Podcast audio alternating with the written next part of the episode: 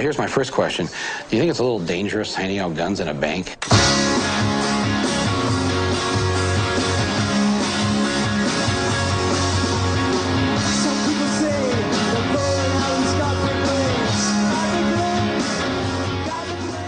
Did you know that Bill Clinton dropped more bombs on Kosovo the day of the Columbine massacre than any other day of the war? Hello, and welcome to Michael and Us, a depressing, nostalgic journey through the films of Michael Moore.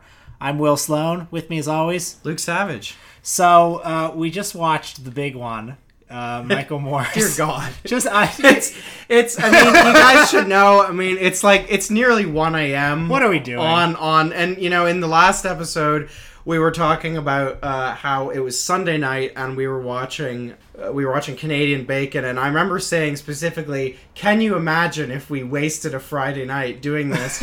sure enough, less than a week later, Will came over and uh, at at 10 p.m. and uh, and we did uh, Moore is The Big One. So you know, and like, I, I, I was thinking, what could be worse than watching Canadian Bacon? What could be a less on a, relevant? on a Sunday night watching the Yeah. big one on a Friday night. Yeah, what could be less relevant to us just today than Canadian But bacon? but of course, all great art requires suffering, and I think uh, and I think we're gonna prove that. Okay, um, first of all, we're recording this episode a week before it comes out, so we can't get too topical here. Mm. I mean, I assume that by the time you hear this, Bernie Sanders will have clinched the nomination. so yeah, we watched the big one, which um, came out in 1997. Incredibly, this was Michael Moore's first documentary film since Roger and Me in 1989. In the years between, he did a TV show called TV Nation, which I think only ran one season. which I have never seen, which I don't think anyone's ever seen. Yeah, um, I don't think it's on DVD or it's easily available anywhere. Um, Michael, I know you're listening. If if it's uh, Feel free to send us a copy. yeah, we'd love to talk about it. Uh, he made uh, the well-received Canadian Bacon, and he wrote a book called "Downsize This," which is very relevant because this documentary, his, Michael Moore's first documentary since Roger and Me, is about him on a book tour plugging his book "Downsize This." Um, which I think is a bit of a come down. Honestly, is a less interesting topic for a documentary than the closure of the auto plants in Flint. Right, and I would say this film was not as difficult to watch or as bad as I remembered because we have actually watched this once before, uh, probably in the last two or three years. Um, but it is sort of, to some extent, a le- I would say it's kind of like a fusion of Slacker Uprising and Roger and Me in a way. It, it has it has its moments. It, it's dealing with a lot of the same themes that Roger and Me is dealing with, but it's Michael Moore on a book tour. So having done a film about these issues specifically in Flint, Michigan, he's now showing us that you know these things are happening at the the height of the Clinton era, uh, all across the United States. Before we talk about this movie, I think we need to talk about the trailer for this movie. Absolutely. Which is uh, just an astonishing document. Um, so this movie was released by Miramax, um, which of course at the time was run by the legendary showman Harvey Weinstein, and it- Harvey Weinstein seems to have made the decision to not market this film as a documentary, to instead market it as. Well, okay, so the trailer. how do I describe the trailer? The trailer has We're gonna we're gonna we're gonna play some audio so you guys can hear it, but the the trailer. you really have to see it to believe it. Gentlemen, we have never seen better times. Profits are up 170%, and executive salaries are up 250%. I did not call you all here today merely to celebrate our collective success at the expense of the American workers. We have one very big problem. It has um, it's in a corporate boardroom, and there are a bunch of Bunch of cartoon capitalists sitting around. gentlemen. Bunch of, bunch of Mr. Burnses, you know. Our profits have never been higher, but unfortunately, one man stands between us. And For working Americans, he is the best, last, and only line of defense. We must stop him. the trailer is a takeoff of Men in Black. So you see Michael Moore put on the suit and the glasses, and he comes out and he says, Hey, I make this look good. I I make this look good. And he's got a big Men in Black style, like, space laser that he aims at them. He's like, oh, boys, which you keeps raising the price of popcorn? They tell big lies. They order big layoffs. They make big profits. But now, their biggest nightmare is back in town. Oh, by the way, which one of you boys keeps raising the price of movie tickets? Michael Moore, the big one. Protecting the earth from the scum of corporate America. and then it ends with Michael They Moore. sh- he sh- then he shoots a guy. He actually, yeah, yeah, he does, which I think's wrong. Yeah, Um, violence is never acceptable. and I think Michael Moore should be ashamed of himself advocating violence. Um, Shame. anyway, uh, and then there's a there's a tagline that's like, "They make big profits. They tell big lies, but but one man, I don't know, some stupid."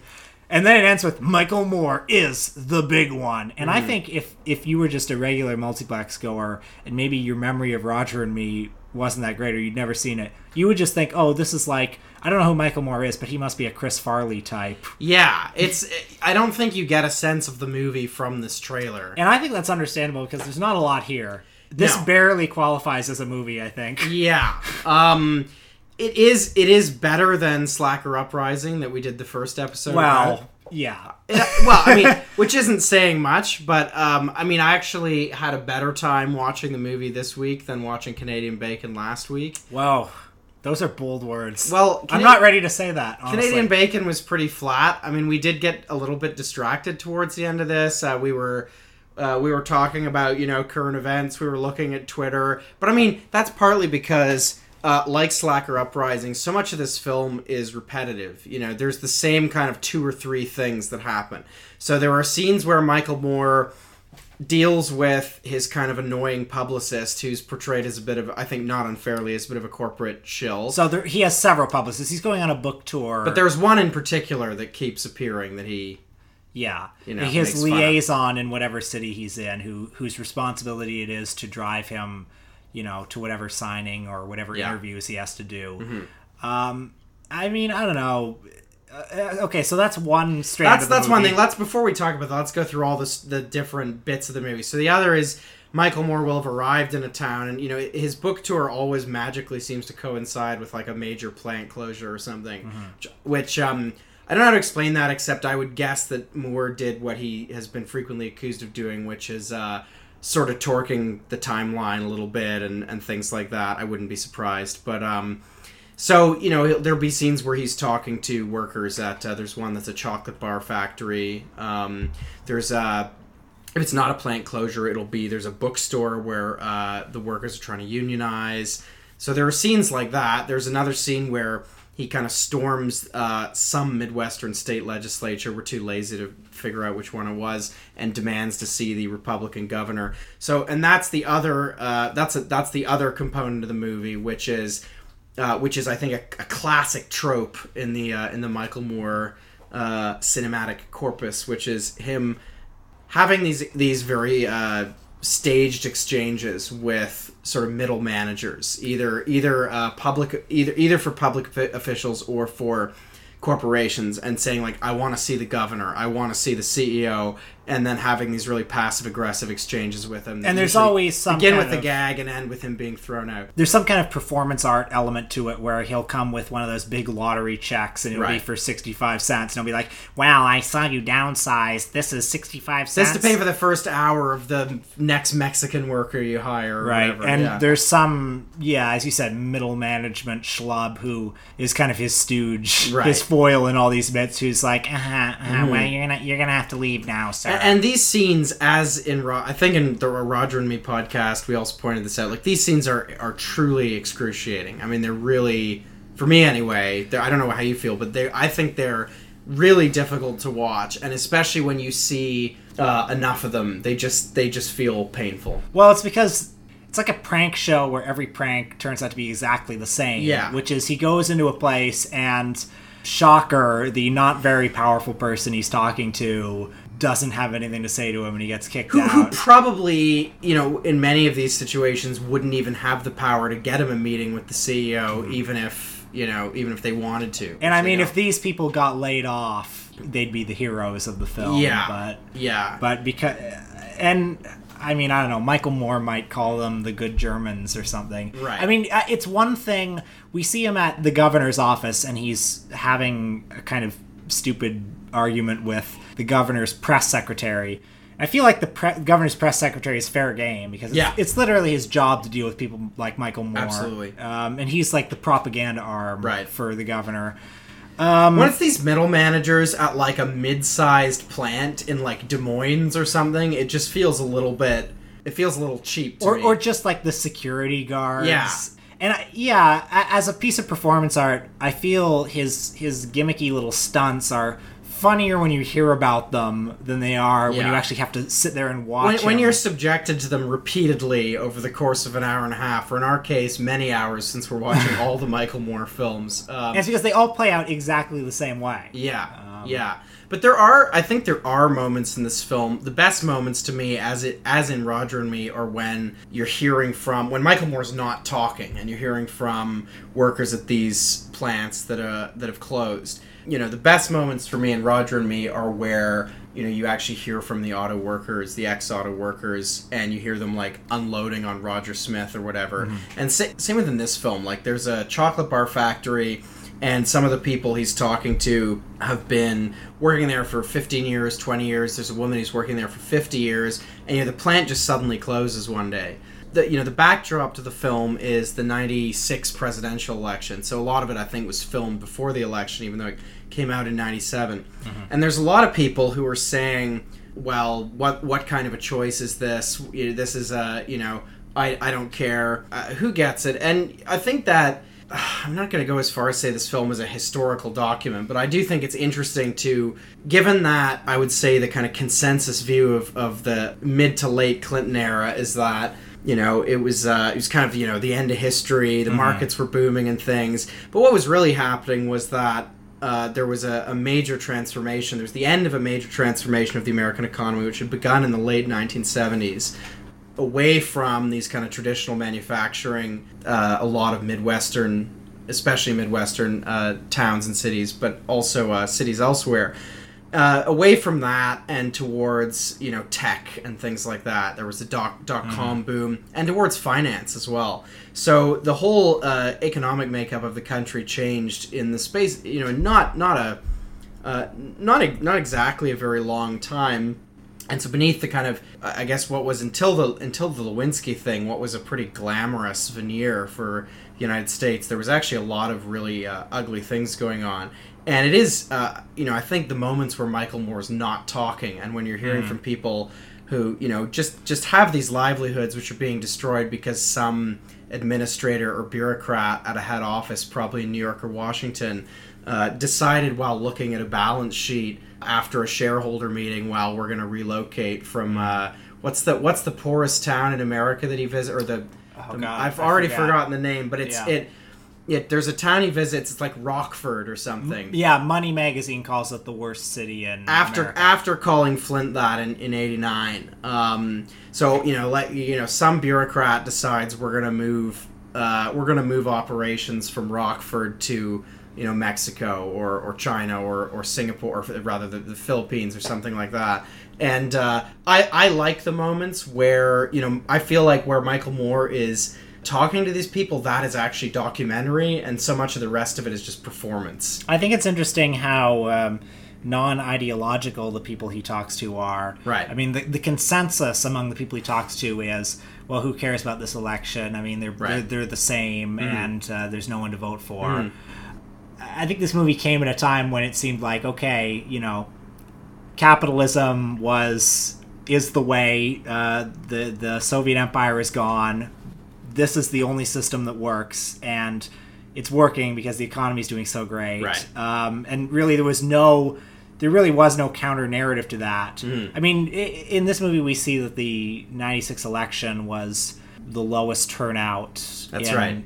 Like pr- up up decades. Moore calls it the lowest turnout in history, and I think it's the, actually the lowest. Wikipedia tells us that it's the lowest since 1924 in a presidential election. and and it might it, it might just depend like on the fact that 49%. but the, the population of America Yeah. is so much bigger. That's right. And also, uh, who you know, with uh, I mean, I don't know about in 1924 who you know if there was fully Mm-hmm. universal suffrage. It's you know these things are hard to measure, but it was it was below 50 percent, which meant that like hundred million eligible voters didn't vote. The turnout actually Mm-hmm. fell in the subsequent um, subsequent election, which Mm-hmm. which is crazy. I guess the stakes didn't feel very high because you know both parties seemed like the same and everything was doing well and there was no evil empire to crush.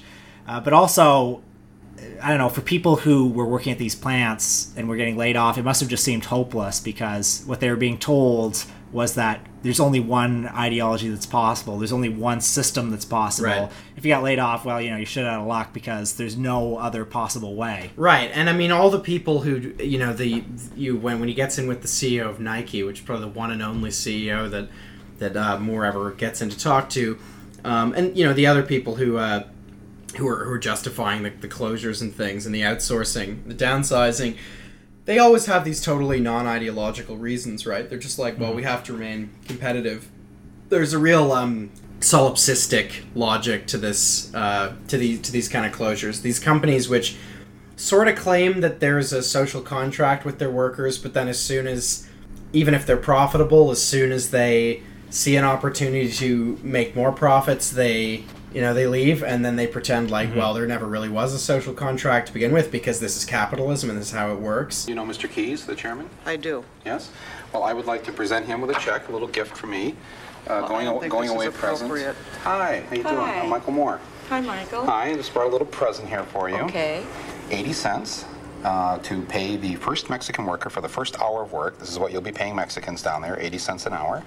And uh, just to help out, you know, because, you know, I guess you're hitting, you have, hard, you've had hard times here, right? Uh, you've only No, made. we haven't had hard times. No, no, you've only made a half a billion dollars in the last three years in profits. Yeah, we, we, our company is reasonably successful and Oh, we're then- committed to continuing to be successful Then why would you leave Milwaukee if you're successful? because we need to remain competitive in our businesses, so. You mean you want to be more successful, right? We need to continue to be successful, that's right. And the families here who will lose their jobs? The families who are here who will leave their jobs, we're going to do the best we can to help them out in making the transition. To where? Mexico or? Right. Most of the co- the companies that he's visiting in this movie are making profits in the billions. Yeah. And they've just outsourced because they can make even more. Right, just like just like GM in uh, in Roger and Me. uh, which is interesting. Yeah, Um, I, I think what's not interesting. So, I mean, him, Michael Moore, going to these companies with you know a big check for sixty-seven cents is one thing, but uh, there, there's a scene late in this movie. Um, so. Oh my god, he's just such a fucking piece of shit. Uh, like, uh, a, a recurring um, joke of the movie is that the there pub- were there were air quotes around jokes yeah then. the publisher's liaison is always like escorting him from from interviews to the book signing whatever She, she's uncomfortable with the ideological content of the book, and she's uncomfortable with the fact that michael moore's a bit of a crazy guy you know he's he's not a traditional. He keeps adding like he's not a traditional uh, author that you take on tour. He keeps adding dates. She calls it a fly by the seat of your Yeah. pants he keeps deciding on a whim i guess because he's got a camera there to Right. go visit nike headquarters and she and she's she's in the scene where he tries to storm the Republican governor's office. She stands like in the atrium of the of the uh, state house, and she tells the camera, "Well, he's actually you know a friend, and and I don't want to be seen Uh-huh. here." So I mean, this is all about. It's like a you know, it's like the slobs against the snobs. Yeah. It's like Michael Moore. You know, uh, boy, the the book publishers just don't know what to do with a rebel like this guy. Right. when in reality, like my sympathies are with this poor woman who has to escort him Yeah. from the airport to the book signing and Yeah. has now been shanghaied into this stupid like piece of performance art he's doing at the governor's office. So th- this peaks in a scene late in the movie, which is which is I- really difficult to I, watch. I think the scene could it be the worst scene in a Michael Moore movie? That's. Uh, I mean, it's a good question. Well, we haven't seen them all yet, so uh, no, we'll we- have to- we- well, we have seen seen them them all. all, but I mean, not for this podcast. We um, so uh, he's uh, he's at a book signing, and Michael Moore tells the security guard that his liaison from the publisher's office goes to get him a drink. And uh, Michael Moore whispers to the security guard. He shows the security guard a picture of this woman and says, this woman's been stalking me. Um, I don't want her here. I don't want her anywhere near me. If you see her, can you just take her out? And so then, of course, when she comes back with with his Hol- coffee, holding his drink. um, the security guard escorts her out, and she's like, "What? uh, what, what, what what's going on?" She's freaked out. yeah, she's freaked out. He's understand- like the the guard says like put your drinks down, put them down here, ma'am. She escorts him out. and then Michael Moore, we see Michael Moore back at the table. He's laughing with all of his He's like, "Tee-hee-hee, sycophants. like Um, and it's like, okay, I guess we better tell the guard it was a Just a joke. joke. And like, what is the April joke? Fools. What is the joke there? I mean, uh, really, I mean, this is like, you know, when Pauline Kael was talking about how too, so much of Roger and Me was about him making fun of working people and but using his liberalism as a shield to Right. make people think that they were politically correct to laugh at these people. I mean, that's what this is. Yeah. Like this movie, much more so than Roger and Me, I think.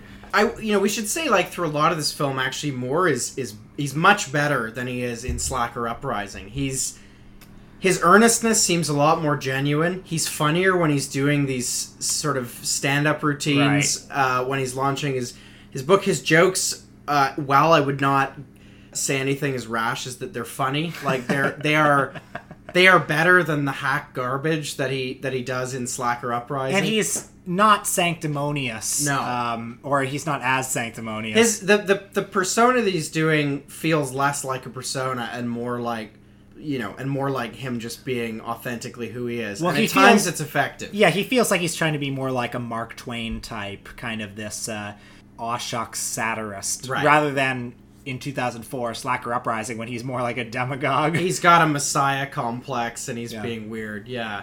But this scene, I mean, is is really an exception to that and is is I mean, I think we'll have to come back to like I'd like to bookmark the question as to whether this is the worst scene in a Michael Moore movie. Okay, actually, I, I'm actually going to contradict myself because the actual worst scene in a Michael Moore movie comes earlier in this film.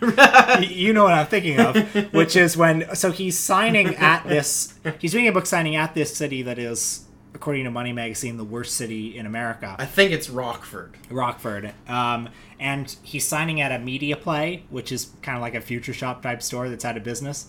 But anyway, the, the woman working at the media play, who's kind of manning his table, is kind of like, oh, well, you know, I heard from uh, the publisher, I heard from Random House that uh, only 3% of the people who see you speak buy your book. How do you like that? and Michael Moore is like, oh, yeah, where'd, where, where'd you hear that? Oh, I don't know, I heard it from the publisher. Seems you're not selling very many books. And uh, clearly, it's a woman who I guess doesn't agree with Michael Moore's politics, or just doesn't like him. She's and- she's a Dole voter, you know? right. So she just she just wants to piss him off, and then from that we cut to Michael Moore talking to somebody who's actually works at Random House and is like, "Oh no, why look at these numbers? You're selling all sorts of books." And then, and I think, well, great. Thanks for that rebuttal to this woman who works at the media play in Rockford. who did who didn't who sort of mildly didn't like your you Yeah. know didn't like your shtick. like, yeah. way to go after the targets that matter. Yeah, it's it's a scene that you know really like why are we seeing this? And then, but then the scene gets even better because Michael Moore learns that a celebrity lives in town. It's one of the people from the band Cheap Trick, and he's like, I can't remember his name, so let's just say his name is Bob. okay, and- sure, Bob from Cheap Trick. Bob from Cheap Trick, and he and he goes, um, uh, uh, I, I hear I hear Bob from Cheap Trick lives in town. Oh, he's out of town now. Yeah, he's out of town. How do you know that? Oh, oh I know. I, I get told these things. Right. And then the next shot is him knocking on. He the- goes up to some door and he knocks, on the door, it. and then the next shot is him playing guitar He's with Bob out. from Cheap Trick. Bob from Cheap Trick, who has facial hair that I really think should be illegal in Terrible. in the '90s and in all other decades And then- before and after. And then so so first of all, this scene he's just like he's really owned this woman who works at the media play in Right. Rockford. Okay, So he's hanging out with this uh, this B It's like- stream rock it- star. it's like this- like a like a Yeah. boss. This woman who works at Media Play will not stop me, a famous person, from meeting another famous person in Rockford. and, and so then, as if it couldn't get any worse, Michael Moore and this guy from Cheap Trick start playing Bob Dylan songs, and we we have to listen to Michael Moore do his Bob Dylan impression. And it's not like a Bob Dylan impression. You think you you start to hear it and you think, you know, like when somebody has a guitar and they only know three chords and they do like a little bit of a Bob Dylan impression or something, and it only lasts for like five seconds and everyone has a quick laugh. This is not that. This is him playing like the whole of the times they are changing in this kind of nasally fake Bob Dylan voice, and it is. uh it is. I mean, I feel like now we've named the three worst scenes in, in any Michael Moore film. Come, senators, congressmen, please heed the call. Don't stand in the doorways, don't block her door. For he who has stalled is he who is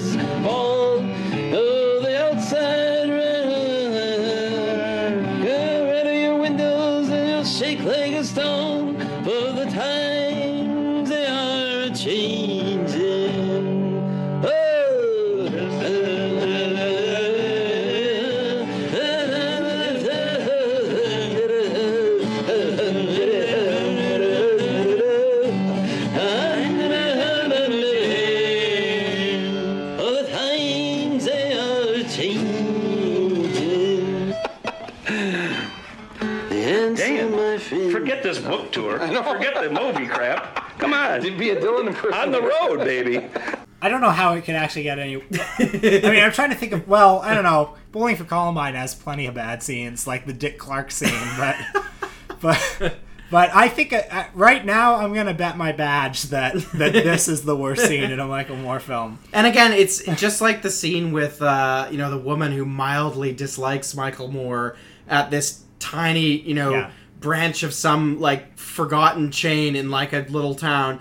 Like, uh, you know, it's like we don't we don't need to see this. You know, why why is Michael Moore? You know, th- this is uh this is the part of Moore's uh, psyche where he thinks he is like a rock star and he's on a. It's like he thinks he's making a tour film, and you know throughout throughout it uh, there are uh, you know he, th- he thinks he's like um, you know Stewart Copeland with uh, everyone stares the police inside out or Bob Dylan don't look back or something. Yeah. and he's and Yeah. he's uh because because there's all these scenes like there's all these segue things where it'll be like him on a plane and.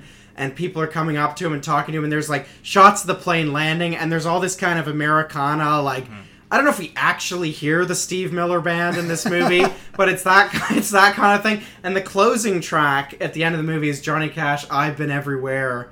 But you know, Uh, the thing yeah. about Michael Moore is he's kind of humble too, you know? so, like, early in the movie, we see him getting onto business class while his um, his His crew, subordinates- his crew have to go to coach, and he Right. makes kind of a joke about it. He's like, Haha, I'm here in business class. It's like I guess it's I guess it's uh, I guess it's full back there, so I got to sit up here. Uh, Yeah. Um, so so he's again he's a man of the people. Oh, that that's uh, if I can come back to that scene in Rockford. Um, I mean it, it is In some way, I feel like we've never left. I mean, it's truly an incredible scene because before that bullshit with him getting into a fight with the woman who works at Media Play.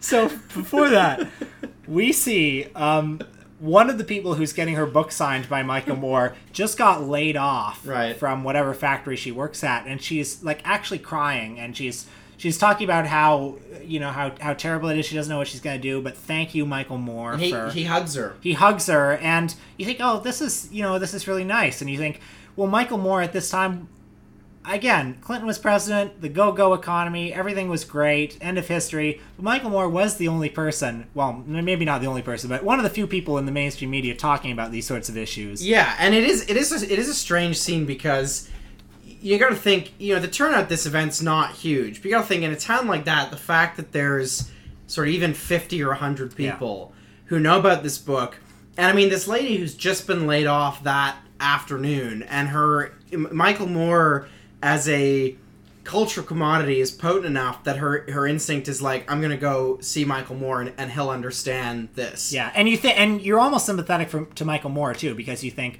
well, maybe this is self-serving. Maybe he wants to show himself in his documentary going to the the, the so-called worst town in Right. America, caring for people. But on the other hand, he actually did inconvenience a lot of people so that he could go to that Right, town that's and true. see those people. Yeah. like it was it was hard for him Mm-hmm. to go to that town. Uh, because it's not traditional book tour territory. That's right. So in some way, you have to give him credit for that. And then Yeah. he fucking spoils it by having him getting into this stupid fight with the woman who works at Media Play. Yeah. Who, I mean, if she got laid off the next day, well, she'd be probably a hero to him. Yeah, suddenly she's the uh, she's a great protagonist of the working class. Instead, I mean, of all the people who Michael Moore picks a fight with in this movie, her o- her only crime is saying that um, the guy from Cheap Trick isn't in town and telling him his book isn't selling very well. I think. I mean, you Ugh. know, now that we're now that we're you know watching this movie is one thing. Kind of talking talking about it, laying it all out. It really is a strange thing, isn't it? Yeah. It's like, a- why did he make this movie? I'm not sure, but it's you know Because if he actually, if this movie actually was about how plants are closing in America, and it's not about that. It's categorically not. about it's only if it's about that, it's maybe forty percent about Yeah, that, and yeah. it's sixty percent about him going on a book tour Mhm. and telling his dumb jokes on stage and being Yeah. a man of the people. Yeah, I mean, I think if if he was gonna do a more sincere film about that kind of thing, there would have been more scenes with, you know, we we see the we see these kind of workers who come with them to like protest the Republican governor. But uh, they're sort of props. I mean, the scenes have a certain power to them, but those those people are sort of props, or the people outside factories. It would be nice to hear about, you know, if you like I said before, there's a there's a dichotomy in his films between performance and documentary, and he often leans much heavier towards the performance. And if he was doing documentary, we'd we'd learn more about these people's lives, and it wouldn't just be in a in a in a short clip of Michael Moore talking to some people at a diner Mhm. who are who are like, you know, the economy stinks. You know, I don't have anyone to vote for Because the way he depicts them, they are the most generic people he could.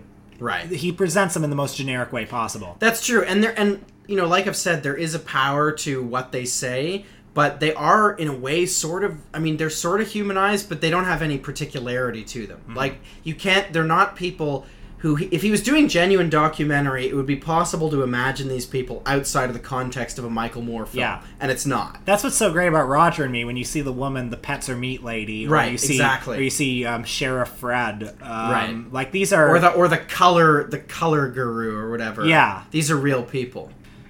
So yeah, what else is there to say? Really? Well, I so I I should say I found you know the I found this film an interesting you know unintentionally an interesting document of just the late '90s, and I thought it was interesting that Ross Perot didn't really come up in this movie Hmm. because he did capitalize a lot on this kind of soft anti-globalization, this feeling that jobs are being outsourced. I mean, he you know he wasn't a radical figure, but sort of like Donald Trump, he capitalized on this protectionist sentiment, um, which you know had had a certain. It was anti-free trade, but because it, but only in the sense it was like cloaked in like American nationalism and stuff like that, which Trump is. Trump is, I think, very much riding that same kind of sentiment, and I'm not really sure why Moore didn't mention that because it's a major part of the political context here. Hmm. But uh, perhaps that complicated things too much. Yeah. I'm not sure. But it, it was fun, by the way, hearing certain names from the '90s. Uh, who, I mean, you and me, we like we were kids in the '90s. So when he talks about people like Pat Buchanan, Jesse and Helms. Jesse Helms, it's like I don't really know who they It's like are. I know that name, but you know, I know- mean, I know Pat that- Buchanan. I know who that is just from watching old C-SPAN videos. I know that Pat but- Buchanan is like kind of an odious, Yeah. Far right figure. I, Yeah. I honestly have no idea who Jesse Helms is. No, maybe except I know the name. Right? Yeah, I don't Or, know. uh, we see we see Congressman Bob Dornan in the, in this film, and I don't know. It's just kind of interesting hearing the names of these these people who once meant something. Yeah. it's probably like how in 20 years from now people will see a documentary and Herman Cain's name will come up. Right, of course. Yeah. yeah. Herman Cain or like Rick Perry. Yeah. Mike Huckabee. Yeah, Things yeah. like that. Uh, Martin O'Malley. Yeah. Um, Do you want to talk about the interview with Phil Knight, the uh, CEO of Nike? Right. So th- this is a major uh, part of the film, and it's the climax. Of it's the the, film. climax of the film. It's impossible to tell how long the actual interview went on for, and there there are some signs that this is there there there's some editing. The interaction could be an hour or it could be 15 minutes. It's Mhm. unclear. But Michael Moore, someone who made his first film about you know around this kind of uh, slightly insufferable gag about trying to see the CEO of, of GM and and you know interrogate him, does actually get to see a, see a, a real CEO who sits down with him, who's the CEO of Nike. And what happens, Will? Well, we don't see much of it. They have a short, not particularly satisfying conversation where he raises the point that um, you've got this, you got these Nike factories in, where is it, Thailand?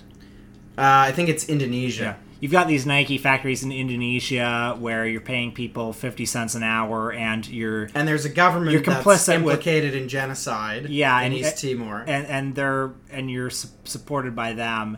And Phil Knight's main point is that uh, he doesn't think people in America would actually want to make shoes. And so then Michael Moore shows he's shot a rally in Flint, Michigan of people saying, We'll yes, take- we'll take the we- jobs, We, would yeah. love a factory in Flint. Mhm. And Phil Knight sort of laughs it off as Mhm. like, ah, well, you know, I mean, they, they say that, but I I actually I actually don't think they'd want to work in a Mhm. factory. He's and- sort of reduced to argue to defending uh, his company's business practices by saying that. I mean, he keeps insisting that there's some cultural pathology in the United States against making shoes, Mhm. uh, which is which is a pretty thin talking point. But what's kind of amazing about the scene is that the guy deals with Moore differently than the various other people that he has the same conversations with in, in his films. I mean, he he keeps laughing. He tries to keep it uh, light humored, and we were speculating during the film as to why this guy even entertained Moore in the first place. Well, it's interesting. Uh, Nike actually, according to this documentary, reached out to Michael Moore. Michael Moore was doing a, a radio interview Right. in the area,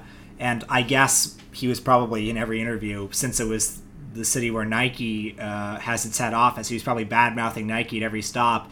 And Nike was probably like, "Well, you know, let's uh, let's have him in here. You know, let's uh, maybe we can diffuse the situation, Right. and we can show kind of how cool and socially conscious we are by having Michael Moore in, and we've got this hip president. We'll all have a laugh. But they got more than they bargained for. Um, except they didn't Except really they because didn't, Phil Knight knows what he's gonna say. I think. Phil Knight kind of got through the interview without breaking much of a sweat. Yeah, Um, yeah, and Moore again falls back on like his penchant for gags. He's he says he tries to make a bet with the guy about you know if, if I win, you've got to create 500 Nike. Okay, in well the the idea is he challenges Phil Knight to a foot race, Mm. and if, he if also tries to get him to come to Indonesia with him. He gets he's like, I have two tickets. We Yeah. got our names on it. I got, I got a little gift for you because I always come bearing gifts whenever I get to meet a CEO, which I'll tell you isn't okay, that then you don't have to take too many gifts, All right, okay? all right. No, no, no. This is, this is a good one. You'll like this one. I've got here two tickets, one in my name and one in your name, for you and I to go to Indonesia together. All right, and you show me those factories. You explain this to me, right? I'll show you what's going on. Sunday. Oh no, not a chance. Huh? Not a chance. No? No, but They're, they're transferable. I can change it to another day. no, I'll tell you. Seriously, look at this. Michael Moore, I got it right here in your name here. And No, Phil no, Knight. this- Phil Knight, look at this. You and me on Singapore Airlines. no, no, I'm not. I'm not. I'm not. It's a good airline. Yeah, it's a great airline. Here, sit back down. We got to All right. negotiate this deal. But eventually, he gets Phil Knight to donate ten thousand dollars to uh, an education fund in Flint, which you know, I guess I guess is good. I I think Phil Knight got got pretty easy out of the deal. Yeah, yeah. Um, so uh, I think that's all there is to say. Next week. Uh, Next week, I think we're getting. uh, You know, we're think, finally getting out of the weeds. Yeah, I mean, you know, we we started with Slacker Uprising, which was you know a big, uh, which was which was a good way I think to start the podcast, and went back to Roger and Me, which is a real movie. And for the last two weeks, you know, we've been really in the this is the dirge, this is the this is the stuff. You know, if this we're scraping the bottom of the barrel. If the barrel is Michael Moore's uh, catalog, But next week we're getting to stuff that we were alive and conscious to appreciate. That's right. And that came out and we saw it at the time In theaters. And in theaters, and that was very important. Mm-hmm. It's almost embarrassing to say, but was very important in our development as men and thinkers. Uh, well, you're not a thinker, according to Reg Hart, of course. Oh God, let's not. Sorry to bring that up. Um, Yeah. Will Will had a, Will had an incident this week. Uh. Will, but uh, I think that you know films like Bowling for Columbine, films like Fahrenheit 9/11 are you know the reasons why we want to do this podcast in the first place because we talk about these earlier films and we weren't we weren't around for you know we weren't around really to experience the context in which they came out. Whereas watching bowling for columbine watching fahrenheit 9-11 even watching sicko this is going to be kind of like reliving our early adolescence in a Yeah. way. And i think it's going to be really interesting to uh, to experience. And it's going to be really interesting to relive that whole kind of bush era through through these films as uh, you know deeply problematic and inadequate as they are mm-hmm. So next week, Bowling for Columbine. tune in Turns out Marilyn Manson's really smart. see you next time Always down black a ball, for he who has stalled is he who is bald. Oh, the outside